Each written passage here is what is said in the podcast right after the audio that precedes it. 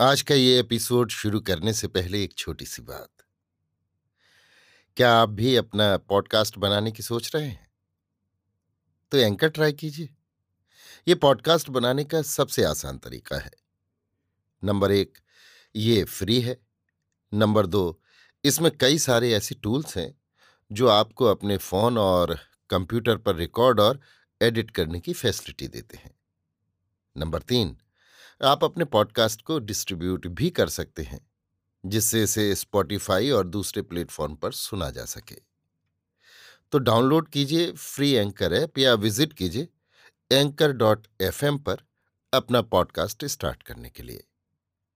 ये तो थी एक छोटी सी जानकारी, और अब शुरू करते हैं एपिसोड का सिलसिला।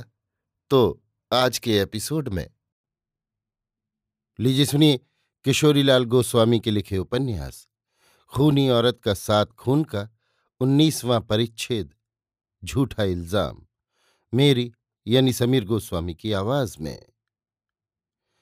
एक बजने के समय मजिस्ट्रेट साहब इजलास में आकर बैठे और मैं उनके सामने पेश की गई।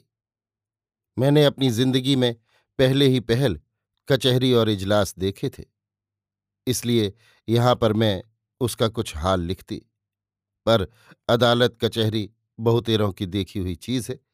इसलिए उसका वर्णन न करके अब मैं आगे बढ़ती हूँ।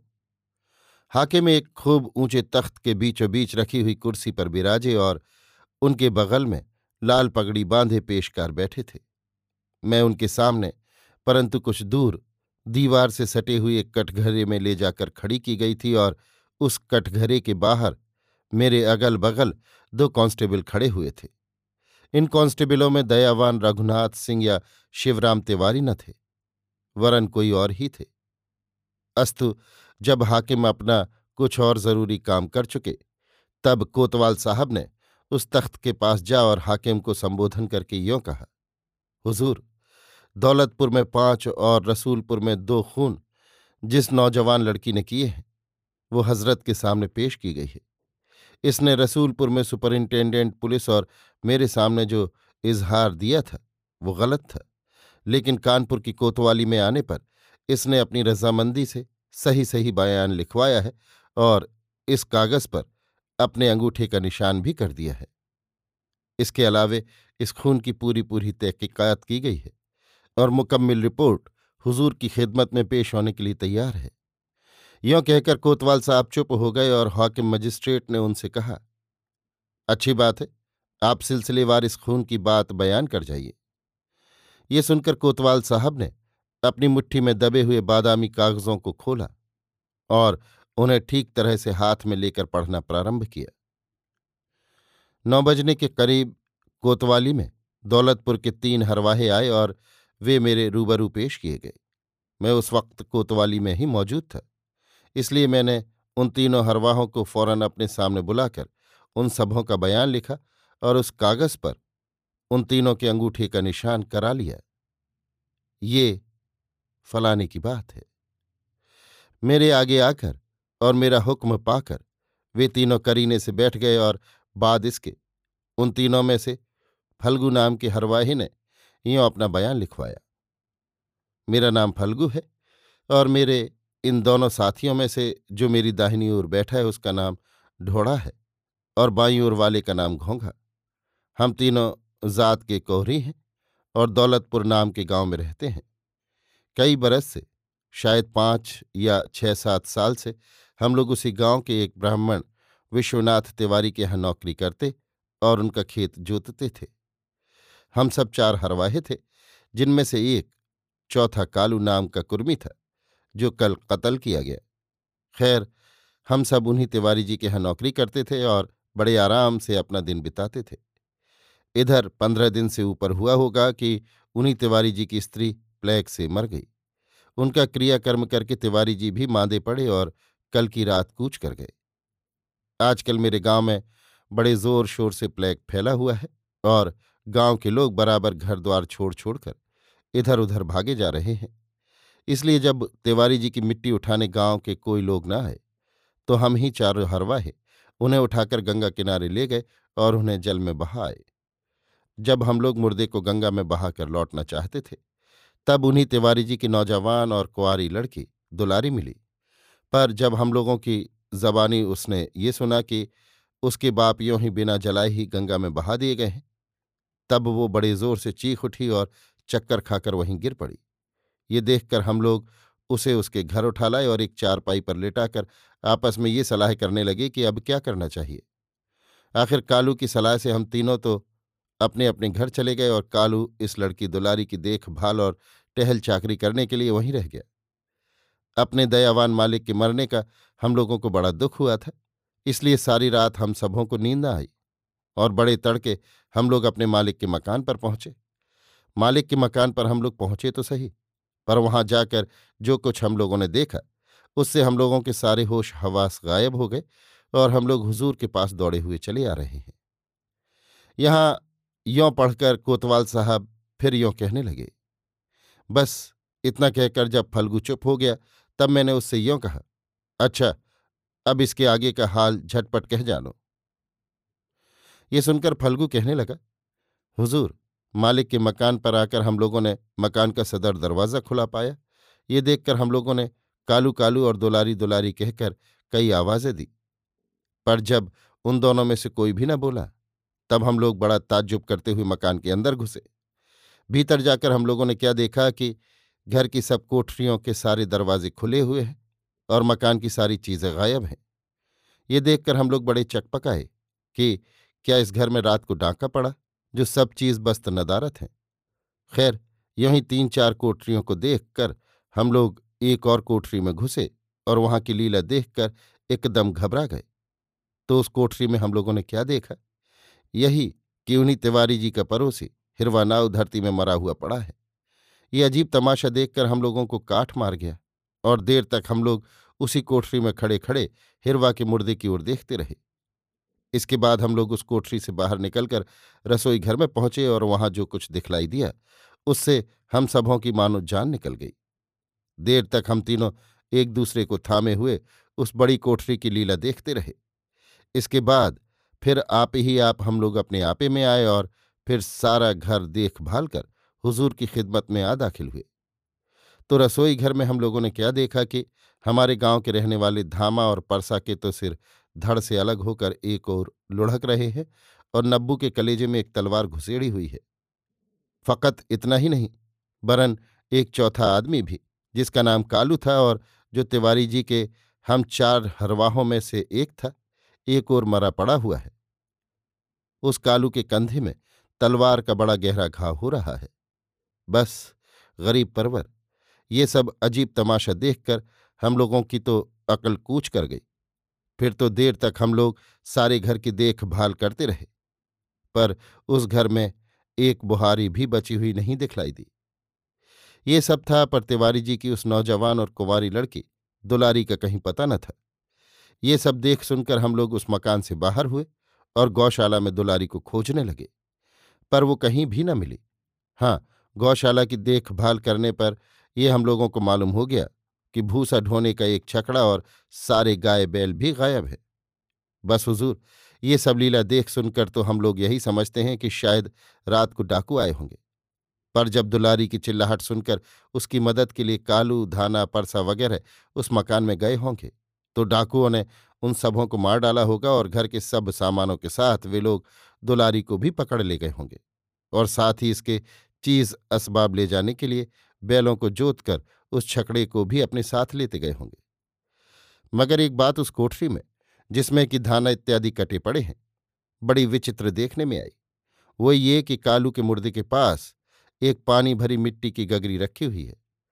उस गगरी के देखने से हुजूर ये बात भली भांति समझ लेंगे कि वहाँ पर वो गगरी लड़ाई झगड़े के होने के पहले कभी भी न रही होगी, बल्कि बाद को पहुंचाई गई होगी। तो उस गगरी को उस घर में कौन ले गया? ये बात हम लोग नहीं जानते। फकत इतना ही नहीं, वरन उस कोठरी में और उस कोठरी के बाहर भी कई कदम तक खून से भरे हुए दुलारी के पैर के निशान मौजूद हैं। इससे ये मालूम होता है कि धाना वगैरह के मरने के बाद भी दुलारी उस घर में मौजूद थी। हुजूर, दुलारी के पैर के निशान हम लोग अच्छी तरह पहचानते हैं। लेकिन दुलारी के पैर के निशान वहाँ कैसे बने? क्या वो उन सबों के मरने के बाद भी उस घर में मौजूद थी? एक बात हुजूर से और अरज कर देनी है, वो ये कि अब उस कोठरी और उसके बाहर हम लोगों के भी पैर के दाग पड़ गए हैं, क्योंकि हम लोग धड़धड़ाते हुए उस कोठरी में घुस गए थे। इसलिए वहाँ पर फैले हुए खून में हम लोगों के पैर डूब गए थे। सो उस कोठरी में और उसके बाहर भी हम लोगों के पैर के निशान अब पड़ गए हैं। पीछे हम लोगों ने बाहर आँगन में आकर अपने अपने पैर धो डाले हैं। बस गरीब परवर, यही तो वहाँ का हाल है। जिसकी रिपोर्ट लिखाने हम लोग हुजूर की खिदमत में हाजिर हुए हैं। यहाँ पर इतना और भी अर्ज़ कर देना मुनासिब होगा कि उस वारदात की रिपोर्ट लिखाने जब हम लोग वहाँ से चलने लगे, तब पहले हिरवा की माँ हुलसिया के घर गए थे।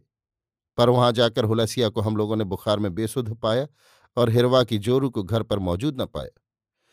बस बंद नवाज़ हम लोगों का यही बयान है, जो ठीक ठीक लिखाया गया है। इसके अलावे उस खून या डकैती के मामले में हम लोग और कुछ भी नहीं जानते। यहाँ यों पढ़कर कोतवाल साहब ने हाकिम से यों कहा, बंद नवाज़, उन तीनों हरवाहों के दिए हुए इस इजहार को कलम बंद कर और इस पर उन तीनों के अंगूठे की छाप लेकर उन तीनों को तो बेड़ी हथकड़ी भर दी गई और पुलिस के अफसर सुपरिंटेंडेंट साहब को टेलीफोन से इस वारदात की खबर दी गई। इसके जवाब में उन्होंने यों कहा कि दौलतपुर चलने का काफ़ी इंतज़ाम करो, मैं अभी आता हूँ। गरज। आध घंटे के अंदर सुपरिंटेंडेंट साहब आ गए और उनके हुक्म बामूजिब आठ कांस्टेबलों के पहरे में फलगू, ठोड़ा और घोंघा को साथ लेकर हम लोग गाड़ियों पर सवार होकर दौलतपुर की तरफ़ रवाने हुए। रास्ते में मैंने साहब बहादुर को फलगू के दिए हुए इजहार को सुना दिया था। उसे सुन और फलगू वगैरह से उसकी तस्दीक कराकर जनाब सुपरिंटेंडेंट साहब बहादुर ने उस कागज़ पर अपना दस्तखत कर दिया है और मेरी भी उस पर सही हो रही है। खैर, हम लोग दोपहर होते होते उस गाँव में पहुँच गए और विश्वनाथ तिवारी के मकान पर जाकर अच्छी तरह उस घर की देखभाल की गई। वाकई हुजूर, उस घर की उस वक्त वैसी ही हालत थी जैसी कि फल्गु ने अपने बयान में बतलाई थी। फिल हकीकत घर की हालत देखने से यही यकीन होता था कि रात को ज़रूर इस मकान में डाका पड़ा है।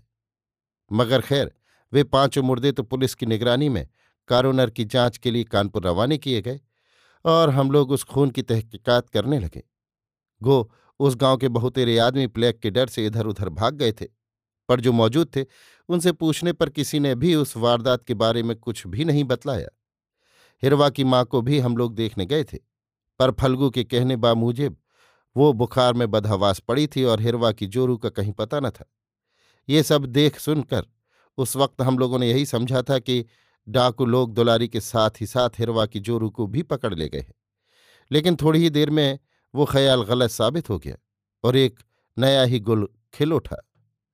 बस इतना कहते कहते कोतवाल साहब जरा रुके थे कि चट हाकिम ने उनसे पूछा है नया गुल क्या खिल उठा? ये सुन कोतवाल साहब फिर कहने लगे। दोपहर ढलने पर एक बजे के करीब रसूलपुर के थानेदार अब्दुल्ला हींगन चौकीदार के साथ एक इक्के पर सवार वहाँ आ पहुँचे। बस, जब उनसे वहाँ आने का सबब पूछा गया, तब उन्होंने यों कहा कि, आज एक पहर दिन चढ़ते चढ़ते एक नौजवान और निहायत हसीन लड़की रसूलपुर के थाने पर पहुँची और उसने मुझसे यों कहा कि, मेरे घर में रात को पाँच खून हो गए हैं, उसकी रिपोर्ट आप लिख लीजिए। यों कहकर उस औरत ने एक अजीब व गरीब दास्तान कह सुनाई। बस, उस औरत की वो अनोखी बात सुनकर मैंने उसे तो वहीं एक कोठरी में बंद करके उसके पहरे का काफ़ी इंतज़ाम कर दिया और हिंगन चौकीदार के साथ यहाँ के लिए फ़ौरन कूच किया। वो नौजवान लड़की या औरत अपना नाम दुलारी बताती है। बस अब्दुल्ला खां की जबानी, ये हाल सुनकर हम लोगों ने गौर के साथ फिर उस घर को, जिसमें कि चार लाशें पड़ी हुई थी, अच्छी तरह देखा। तो क्या देखा कि उस घर से लेकर बाहर आँगन तक छोटे छोटे पैर के निशान पड़े हुए हैं। उन निशानों को देखकर अब्दुल्ला ने यों कहा कि गालिबन ये उसी लड़की दुलारी के पैर के निशान होंगे, क्योंकि उसके पैर ऐसे ही छोटे और नाजुक हैं। इस बात को साहब बहादुर ने मान लिया और हम लोगों ने यही गुमान किया कि उस बहादुर लड़की ने एक कोठरी में एक शख्स को गला घोंट कर मार डाला, फिर वो दूसरी कोठरी में चार चार आदमियों को काटकर खुद रिपोर्ट करने रसूलपुर के थाने पर पहुँची है।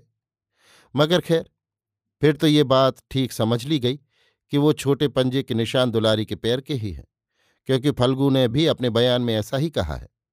बस इसके बाद साहब बहादुर ने अब्दुल्ला को ये हुक्म देकर फ़ौरन रुख्सत किया कि कल उस औरत को कानपुर की कोतवाली में हाजिर करो और उनके जाने पर मुझसे यों कहा कि फलगू वगैरह इन तीनों को अभी कानपुर की कोतवाली में ले जाकर रखना चाहिए। अच्छा अब यहाँ से चलना चाहिए, क्योंकि अब यहाँ पर नाहक ठहर कर देर करने की कोई ज़रूरत नहीं है। हाँ इस मकान की निगरानी के लिए एक पुलिसमैन यहाँ पर ज़रूर छोड़ देना चाहिए। बस साहब बहादुर का हुक्म सुनकर एक कांस्टेबल को उस मकान की निगरानी के लिए छोड़ दिया गया और उन तीनों कैदियों को अपने साथ लेकर शाम होते होते हम लोग कानपुर लौट आए। लौट तो आए, पर पिछली रात को एक दूसरी खौफनाक खबर मिली। ये सुनकर हाकिम ने पूछा, वो कौन सी खबर थी? इस पर कोतवाल साहब कहने लगे, जी, अर्ज़ करता हूँ। मेरी ये हमेशा से आदत है कि मैं रात को चाहे कभी सोऊं, पर पिछली रात को उठ बैठता हूँ। बस, मैं तीन बजे रात को उठ और फारिग वारिग होकर कुछ लिखने पढ़ने बैठा ही था कि इतने ही में रसूलपुर गाँव के थाने के दो चौकीदार घबराए हुए कोतवाली में आए। उनके आने की खबर मुझे तुरंत दी गई और फ़ौरन वे दोनों मेरे रूबरू पहुँचाए गए।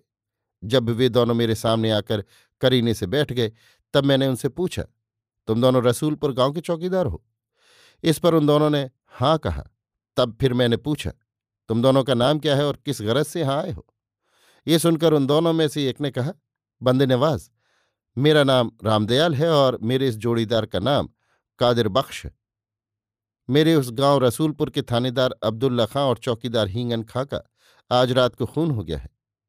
ये जानते ही हम दोनों चौकीदार अपने गाँव से रवाने हुए और हुजूर की खिदमत में उस मामले की रिपोर्ट लिखाने आए हैं। बस यहाँ तक पढ़कर कोतवाल साहब जरा ठहरे ही थे कि झट मजिस्ट्रेट साहब ने उनसे यूँ कहा, उन दोनों चौकीदारों ने जो रिपोर्ट लिखाई हो उसे पढ़ो। ये सुनकर कोतवाल साहब ने बहुत खूब कहकर रामदयाल की लिखाई हुई रिपोर्ट को यों पढ़ना प्रारंभ किया। हुजूर, मेरा नाम रामदयाल और मेरे जोड़ीदार का नाम कादिर बख्श है।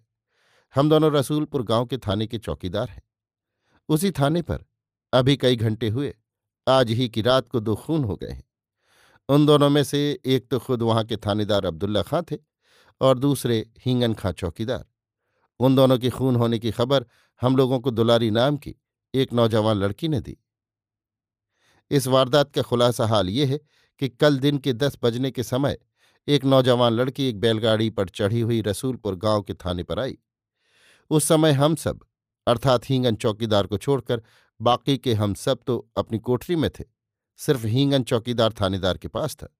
सो, जब वो लड़की थाने पर पहुँची, तब पहले उसकी बातचीत हींगन के साथ हुई थी। इसके बाद वो थानेदार के सामने गई थी। ऐसा ही हम लोगों ने हींगन चौकीदार की जबानी सुना था। पर उस लड़की या औरत की हींगन या थानेदार अब्दुल्ला के साथ क्या क्या बातचीत हुई थी, इसे हम लोग नहीं जान सके, क्योंकि उस वक्त हम लोग वहाँ पर मौजूद न थे। हाँ कुछ देर के बाद जब थानेदार ने उस लड़की को कैद वाली कोठरी में बंद कर दिया, तब हम लोगों को बुलाकर ये हुक्म दिया कि ये लड़की दौलतपुर नाम के गाँव से आई है और अपने घर में पाँच खून हो जाने की बात कहती है। इसलिए मैं तो अभी हींगन चौकीदार के साथ इसके गाँव पर उन खूनों की तहकीकात करने के लिए जाता हूँ और तुम सबों को ये हुक्म दिए जाता हूँ कि पारी पारी से दो दो चौकीदार इस खूनी औरत की खूब मुस्तैदी के साथ खबरदारी करना।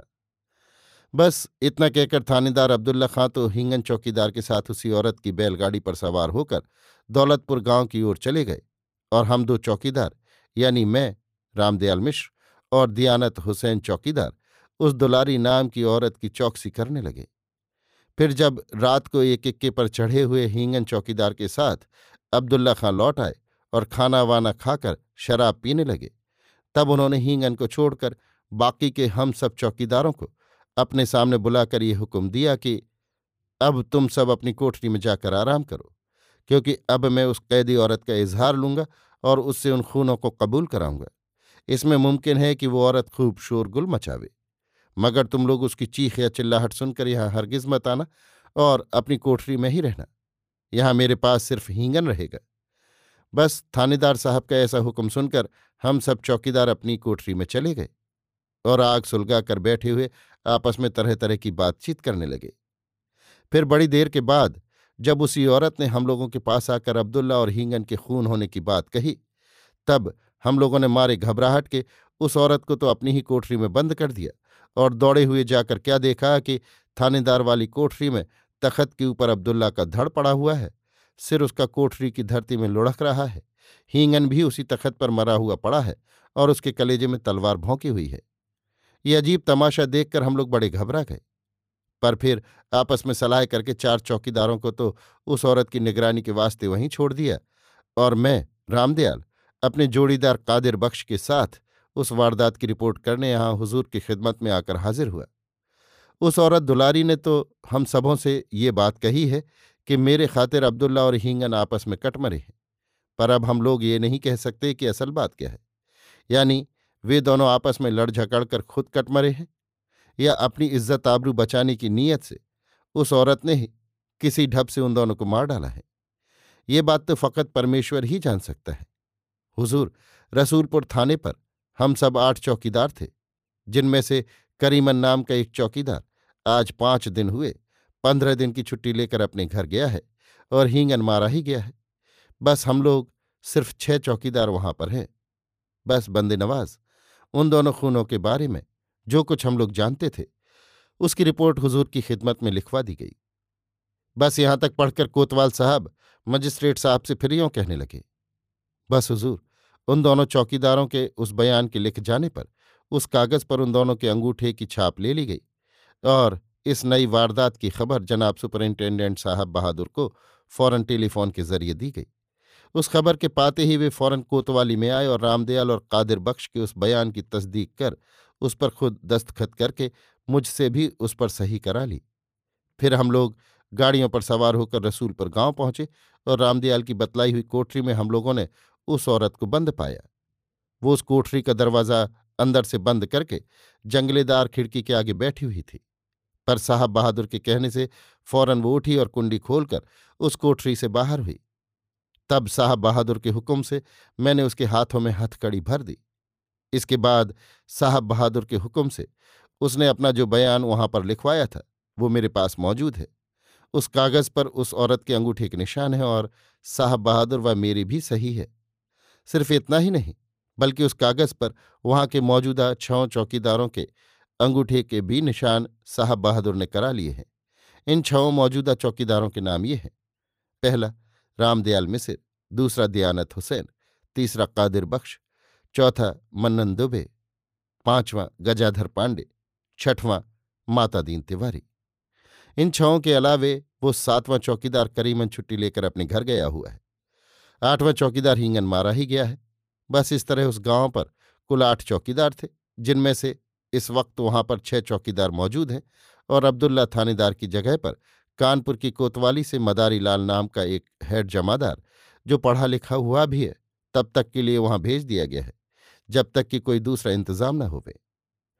बस, यहाँ तक पढ़कर जब कोतवाल साहब चुप हुए, तब मजिस्ट्रेट साहब ने उनसे कहा अच्छा अब इस औरत यानी दुलारी के उस इजहार को पढ़िए, जो इसने रसूलपुर के थाने पर दिया था। यह सुनकर कोतवाल साहब मेरे दिए हुए उस बयान का बयान करने लगे और हाकिम ध्यान से उसे सुनने लगे। यों कहकर मैंने भाई दयाल सिंह जी की ओर देखकर यों कहा क्यों महोदय? क्या रसूलपुर गाँव में दिए हुए अपने इजहार को मैं फिर दोबारे सुना जाऊँ ये सुनकर भाई दयाल सिंह जी के बदले वे साहब बहादुर, जो भाई दयाल सिंह और बैरिस्टर साहब के बीच में बैठे हुए मेरा इजहार लिख रहे थे, मेरी ओर देख कर यों बोले, नहीं डुलारी उस इजहार का बाट तुम अपना रसूलपुर का हाल कहने के वक़्त बोल गया है। इस वास्ते अब दोबारा उस बाट का कहने का कोई ज़रूरत नहीं है। इस पर मैंने फिर यों पूछा खैर तो मेरे रसूलपुर गाँव में दिए हुए इजहार के पढ़ने के बाद, कोतवाल साहब ने वहाँ के चौकीदार रामदयाल वगैरह के इजहार को पढ़कर हाकिम को सुनाया था। उस इजहार की बात भी मैं आपके सामने अपनी कहानी के सिलसिले में सुना गई हूँ। इसलिए अब उसके लिए क्या हुक्म होता है? साहब बहादुर ने इस पर यों कहा, ठीक बात है, अब उसे इजहार के सुनाने का कोई काम नहीं है। इस बाश्ते अब तुम अपना वो इजहार सुनाओ जो कानपुर की कोटवाली में कोटवाल साहब के आगे दिया था। ये सुनकर मैंने कहा, साहब, मैंने कोतवाल साहब के आगे, कोतवाली में आने पर अपना कोई इजहार नहीं लिखाया था, बल्कि उन्होंने जो एक कोरे कागज़ पर ज़बरदस्ती मेरे अंगूठे का निशान ले लिया था, उस पर अपने मन मानता मेरा बयान खुद लिख लिया था। ये बात मैं अभी आपके आगे कह गई हूँ। साहब ने कहा हाँ ठीक बात है। अच्छा अब तुम वही बयान बोलो। इस पर बहुत अच्छा कहकर मैंने यों कहा, महोदय, इस प्रकार जब कोतवाल साहब मेरे रसूलपुर गाँव में दिए हुए इजहार और उसके बाद रामदयाल इत्यादि चौकीदारों के दिए हुए बयान को पढ़ चुके, तब उन्होंने हाकिम के कहने से वो कागज़ पढ़ना प्रारंभ किया, जिस पर मेरे अंगूठे की छाप बरजोरी ले ली गई थी और जिसमें कोतवाल साहब ने अपने मन मानता मजमून खुद लिख लिया था। उस इजहार की नकल ये है हज़रत कोतवाल साहब उस कागज़ को अपनी आँख के आगे करके यों पढ़ने लगे।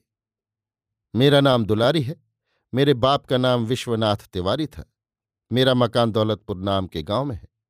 मेरी उम्र इस समय पंद्रह या सोलह बरस के लगभग होगी। मैं अभी तक कुंवारी हूँ। आज कई दिन का अरसा हुआ कि मेरे बाप प्लेग से मर गए। इसके कुछ ही दिन पहले मेरी माँ मर चुकी थी। सो मेरे बाप जब मरे, तब उस गाँव का कोई भी उन्हें उठाने नहीं आया था। क्योंकि सारे गाँव में प्लेग फूट निकला था। इसलिए मेरे बाप के मरने पर, उनके उठाने के लिए जब गाँव वालों में से कोई भी ना आया, तब मेरे यहाँ जो चार हरवाहे नौकर थे, वे ही मेरे बाप को उठाकर ले गए। ये देखकर मैं भी उन सबों के पीछे पीछे दौड़ी गई।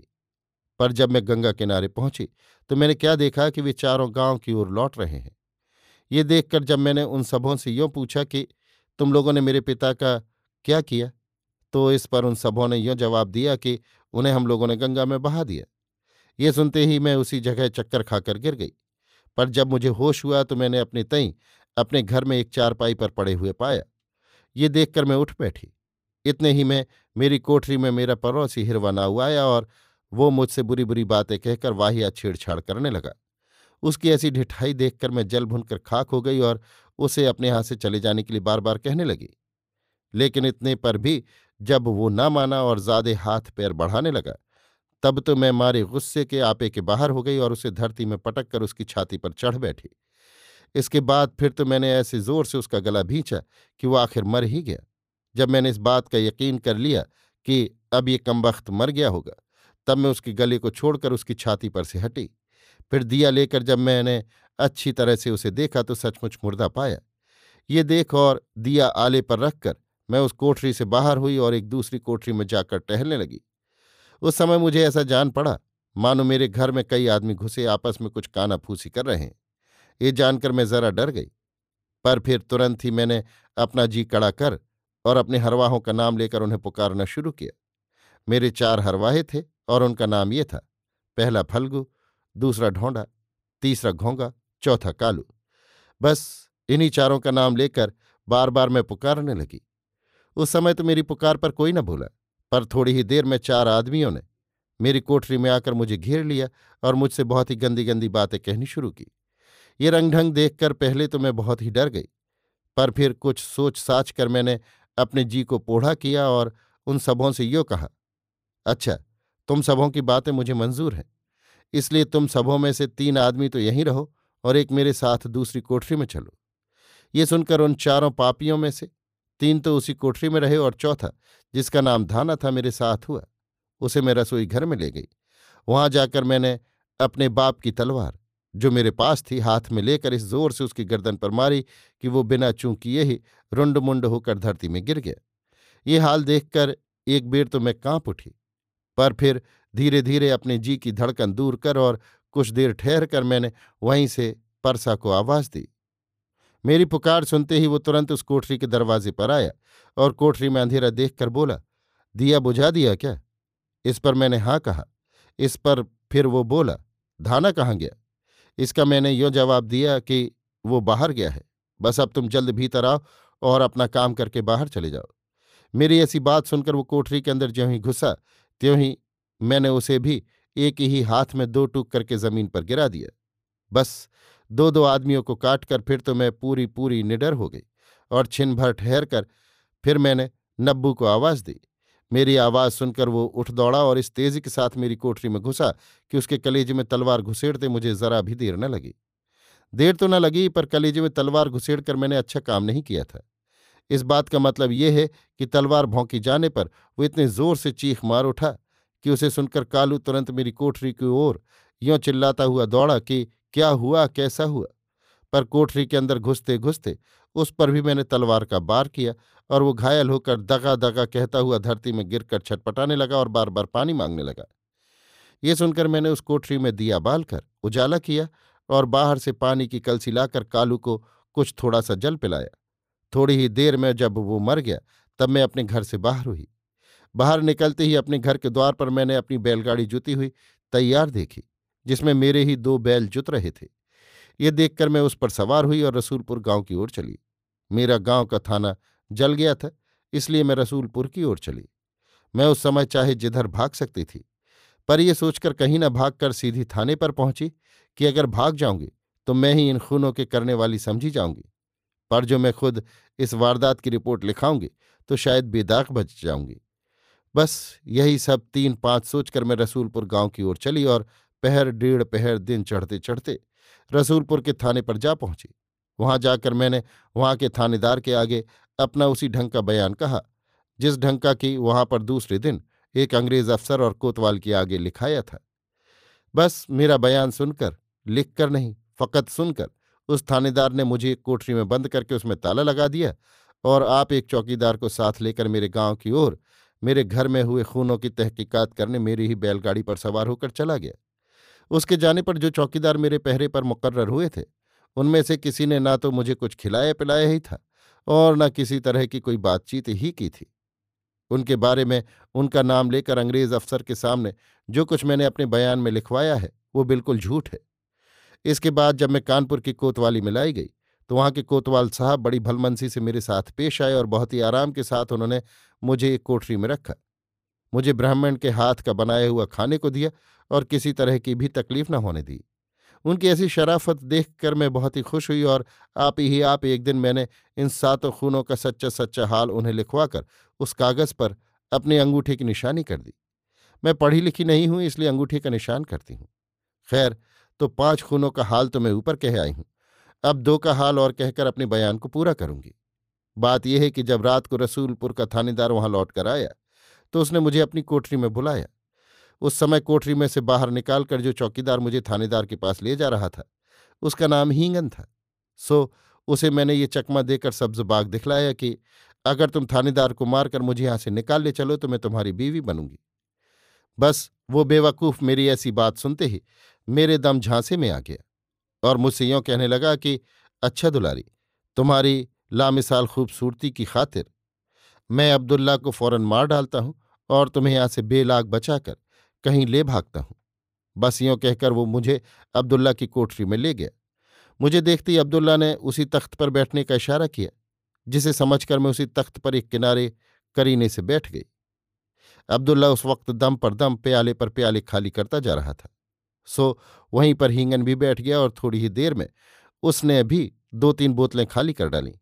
इसके बाद उस हींगन ने तलवार उठाकर इस ज़ोर से अब्दुल्ला की गर्दन पर मारी कि उसका सिर भुट्टे की तरह लटक कर दूर जा गिरा और उसकी बेसिर की लाश उसी तख्त पर लुढ़क गई।